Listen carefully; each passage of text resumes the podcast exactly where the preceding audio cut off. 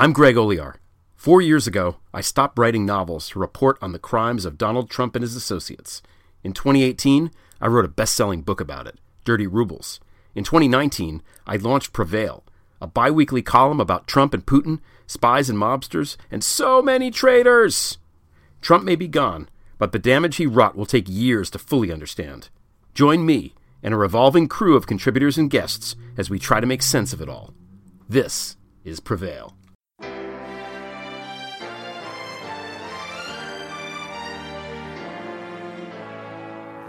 So, to be clear, Mr. Trump has no financial relationships with any Russian oligarchs. That's what he said. I, I, that's what I said. That's obviously what the, our position is. I'm not aware of uh, any of those activities. I uh, have been called a surrogate at a time or two in that campaign, and I didn't have not have communications with the Russians. What do I have to get involved with Putin for? I have nothing to do with Putin. I've never spoken to him. I don't know anything about him other than he will respect me. Russia, if you're listening, I hope you're able to find the 30,000 emails that are missing. So, it is political. You're a communist. No, Mr. Green. Communism is just a red herring. Like all members of the oldest profession, I'm a capitalist. Hello, this is AG, the anonymous host of Mueller She Wrote. With me, as always, is Jaleesa Johnson. Hey. And Jordan Coburn. Hello. And today I wanted to go over our assessment of what came out in the Department of Justice Inspector, Inspector General's findings into the 2016 election, the big DOJIG report. So when I say DOJ, DOJIG, I don't even know if it's easier to say the whole thing or not. Right. The IG report, 500 plus pages. Um, and there's just a lot that came out, but there are there are some main points I wanted to go over, and I I haven't noticed any nothing in here surprised me, nothing in here shocked me, Right. or or is different from anything that we've been saying at all. But I wanted to release this as soon as possible because I wanted everybody to know what is in this report before Monday. I just Totally. I, I want to get it out there. Uh, first, let's talk about what was reviewed in this report, which we already knew because of our last episode. We went over this. First, the investigation was going to find out if there was bias in the FBI between Strzok and Page. The you know the two people texting each other. The, the mm-hmm. Nunes had a dick exploded. I don't know. Next, the report covers Comey's press conference on Clinton and his two letters to Congress to reopen the Wiener laptop situation. Mm-hmm. The next issue is whether or not McCabe should have been recused altogether from the Clinton probe. Mm. Um, the next point of the investigation is whether or not uh, a DOJ official fed information to the Hillary campaign. Um, this is about uh, the WikiLeaks dump that showed a guy named Kadzik, the assistant AG for legislative affairs. He emailed Podesta about an HRC oversight hearing and a FOIA request for State Department emails. And Yeah. They were like, should he have done that? Ugh. Finally, the report was supposed to cover any other noteworthy DOJ and FBI leaks. Um, I, this should have been about the New York field office threatening to leak uh, the Wiener laptop, but it really didn't go into it like I wanted it to. Well, anyway, let's start with whether or not the Strzok and Page texts had any political influence on the FBI investigation. We here at Mueller, she wrote, said no. The answer is no. the IG finding states, quote, our report did not find evidence to connect the political views expressed in these messages to specific investigative decisions that were reviewed. Rather, we found the investigative decisions were the result of discretionary judgments and were not unreasonable. Nice. Point for us. yes. MSW. It's no longer conjecture. MSW one, Trump zero. you put beans on it, they were there. Next, the investigation wanted to determine if Comey acted within policy when he made his July 5th announcement and then again when he sent letters to Congress about the Wiener laptop. We said he went against DOJ policy but didn't have a choice. The OIG found that yes, he did go against DOJ policy. Yeah, I mean, no. We also said that not sending the letter could delegitimize a Clinton win and that leaks uh, pressured Comey into announcing. The IG did determine that the FBI should have acted on the Wiener laptop sooner than it did, and we'll get into that more later. The IG, however, found no evidence that Comey's decisions were politically motivated. Quote, mm. instead, we found that his decision was a result of several interrelated factors that were connected to his concern that failing to alert Congress would harm the FBI and his ability to lead it, and in his view, Clinton was going to win the presidency and that she would be perceived to be an illegitimate president if the public first learned of the Wiener laptop after the election. Yeah. Although, yeah. although Comey told us he didn't make the decision because it would leak otherwise, several FBI officials are saying that the concern about leaks did play a role in the decision. All right. Oh yeah. Correct. Next was whether or not McCabe should have recused himself from the Clinton email probe. We said no. He did everything right when he hired the ethics guy and he talked to the FBI and tried to figure it out because his wife was running Right. and was getting money from the DCCC. Uh, so we said no. He did everything right, and the IG report says we are correct. yeah. On this issue, quote, we believe McCabe did what he was supposed to do and that McCabe was not at any time required to recuse under relevant authorities, even though he voluntarily recused himself on November 1st. Mm, this feels good. Very validating. I was gonna say, can we do this for all of our segments? what about when we're wrong, though? Yeah. Uh, Burr, we- burr, burr, burr, burr. Yeah, bow. Then the price is right wrong. or Blues Clues, it sounded Yeah. Bum, bum, ba, bum. Next is the whole Kadzik affair. Did Kadzik release non public information? We said no. The IG said no. that is correct. The IG found, quote, we did not find that Kadzik, Kadzik released non public information or misused his official position. All right. Kadzik was the guy who emailed Podesta about the HRC FOIA request. This is the thing that Trumpers keep harping on Podesta about. Podesta's going to go to prison. Podesta this. Mm-hmm. Yeah, you know what? Shove it. We were right. Nice. So the main piece I was waiting for, and the thing I wanted was waiting for this whole th- report to come out, was the New York field office leaks. And it's important to note that a source briefed on the IG report says that the issue of alleged leaks to Rudy Giuliani about the Wiener laptop is not limited to what's in this report. We've conjectured that there's an entire other investigation into those leaks, and now that's been corroborated. Uh, one should note uh, what Devin Nunes said on Fox this week. Tell you what we know about that at the time. So we actually had, and I've never actually said this before, um, because we had whistleblowers, but we couldn't really use the information. But now that it's in the IG report, we can.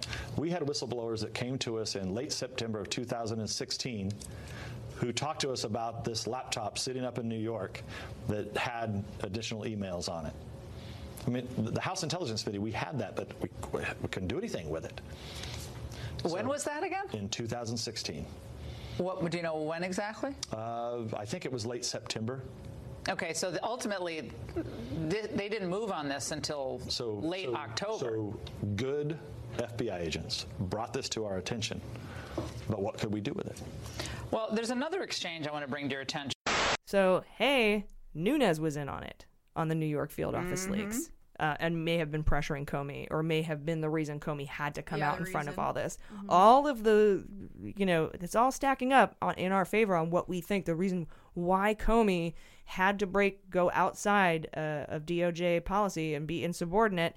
He was uh, cornered, almost framed in some was- ways. he, he was blackmailed. Yeah, yeah. If you, you know, we're going to come out with this uh, from a pro Trump, anti Hillary point of view. Mhm. And if that had happened, shit would have been fucked. Totally. So there's that. And also of note, Erik Prince told Breitbart in November of 2016 that he had contacts inside one PP. That's one police plaza. it's not a PP tape. That told him about the Wiener laptop, so he knew about it. So make sure to check out the full episode this Monday that includes an exclusive scoop on the New York field office that came out of an interview with Scott Stedman, really brilliant young journalist out of UC Irvine. I fully believe now that something will come out exonerating Comey and his decision to come out with the Wiener laptop uh, news ahead of the uh, of any pro-Trump leakers out of the New York field office. Mm. So put some beans on it. Yeah. What do you guys think? That was amazing. I wish we could do that every Me 30 too. or so episodes. Those make me so happy. I love it. All right, you guys, thank you so much for listening, and please check out our main episode Monday morning in the middle of the night, probably. Uh, I am your host, AG, I've been Jaleesa Johnson. I've been Jordan Coburn. and this is Mueller She Wrote.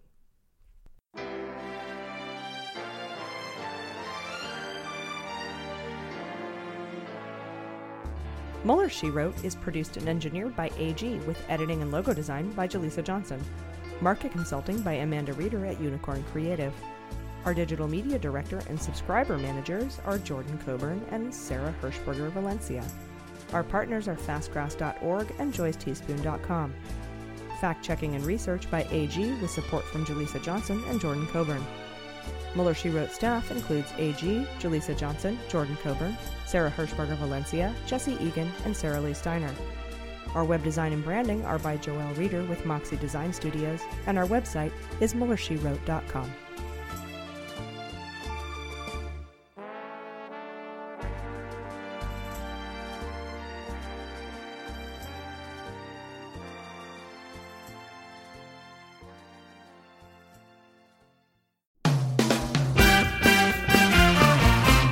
Season four of How We Win is here. For the past four years, we've been making history in critical elections all over the country. And last year, we made history again by expanding our majority in the Senate, eating election denying Republicans in crucial state house races, and fighting back a non existent red wave. But the MAGA Republicans who plotted and pardoned the attempted overthrow of our government now control the House, thanks to gerrymandered maps and repressive anti voter laws. And the chaotic spectacle we've already seen shows us just how far they will go to seize power, dismantle our government, and take away our freedoms. So, the official podcast of The Persistence is back with season four. There's so much more important work ahead of us to fight for equity, justice, and our very democracy itself.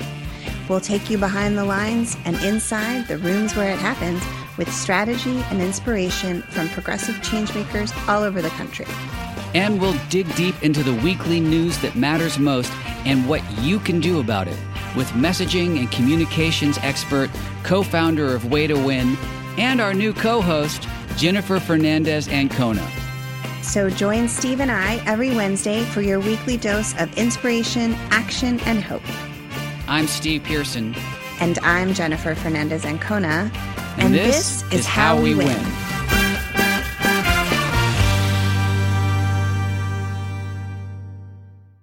MSW Media.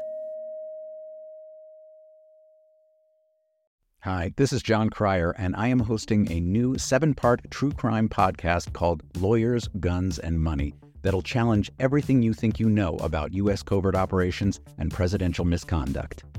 From Jack Bryan, the director of American PSYOP, comes the incredible true story of John Mattes, a newly sworn in Miami public defender in the 1980s who has found himself completely in over his head.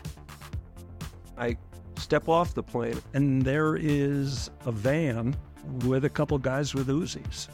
And one of them in broken English said, Welcome to Bogota, John. Mattes's first felony defendant has been arrested for having a machine gun and tells Mattes a dangerous secret. He was shipping arms into Central America on behalf of the CIA. As a first time lawyer, I want to act like I know what I'm doing. But with the help of a Colombian drug smuggler, how much money the CIA raised by hitting up drug dealers? A lot of money, millions of dollars. An Alabama mercenary. They were prepared to die to the last man. I saw this in them. I saw the fire in their eyes. And they made me their war chief.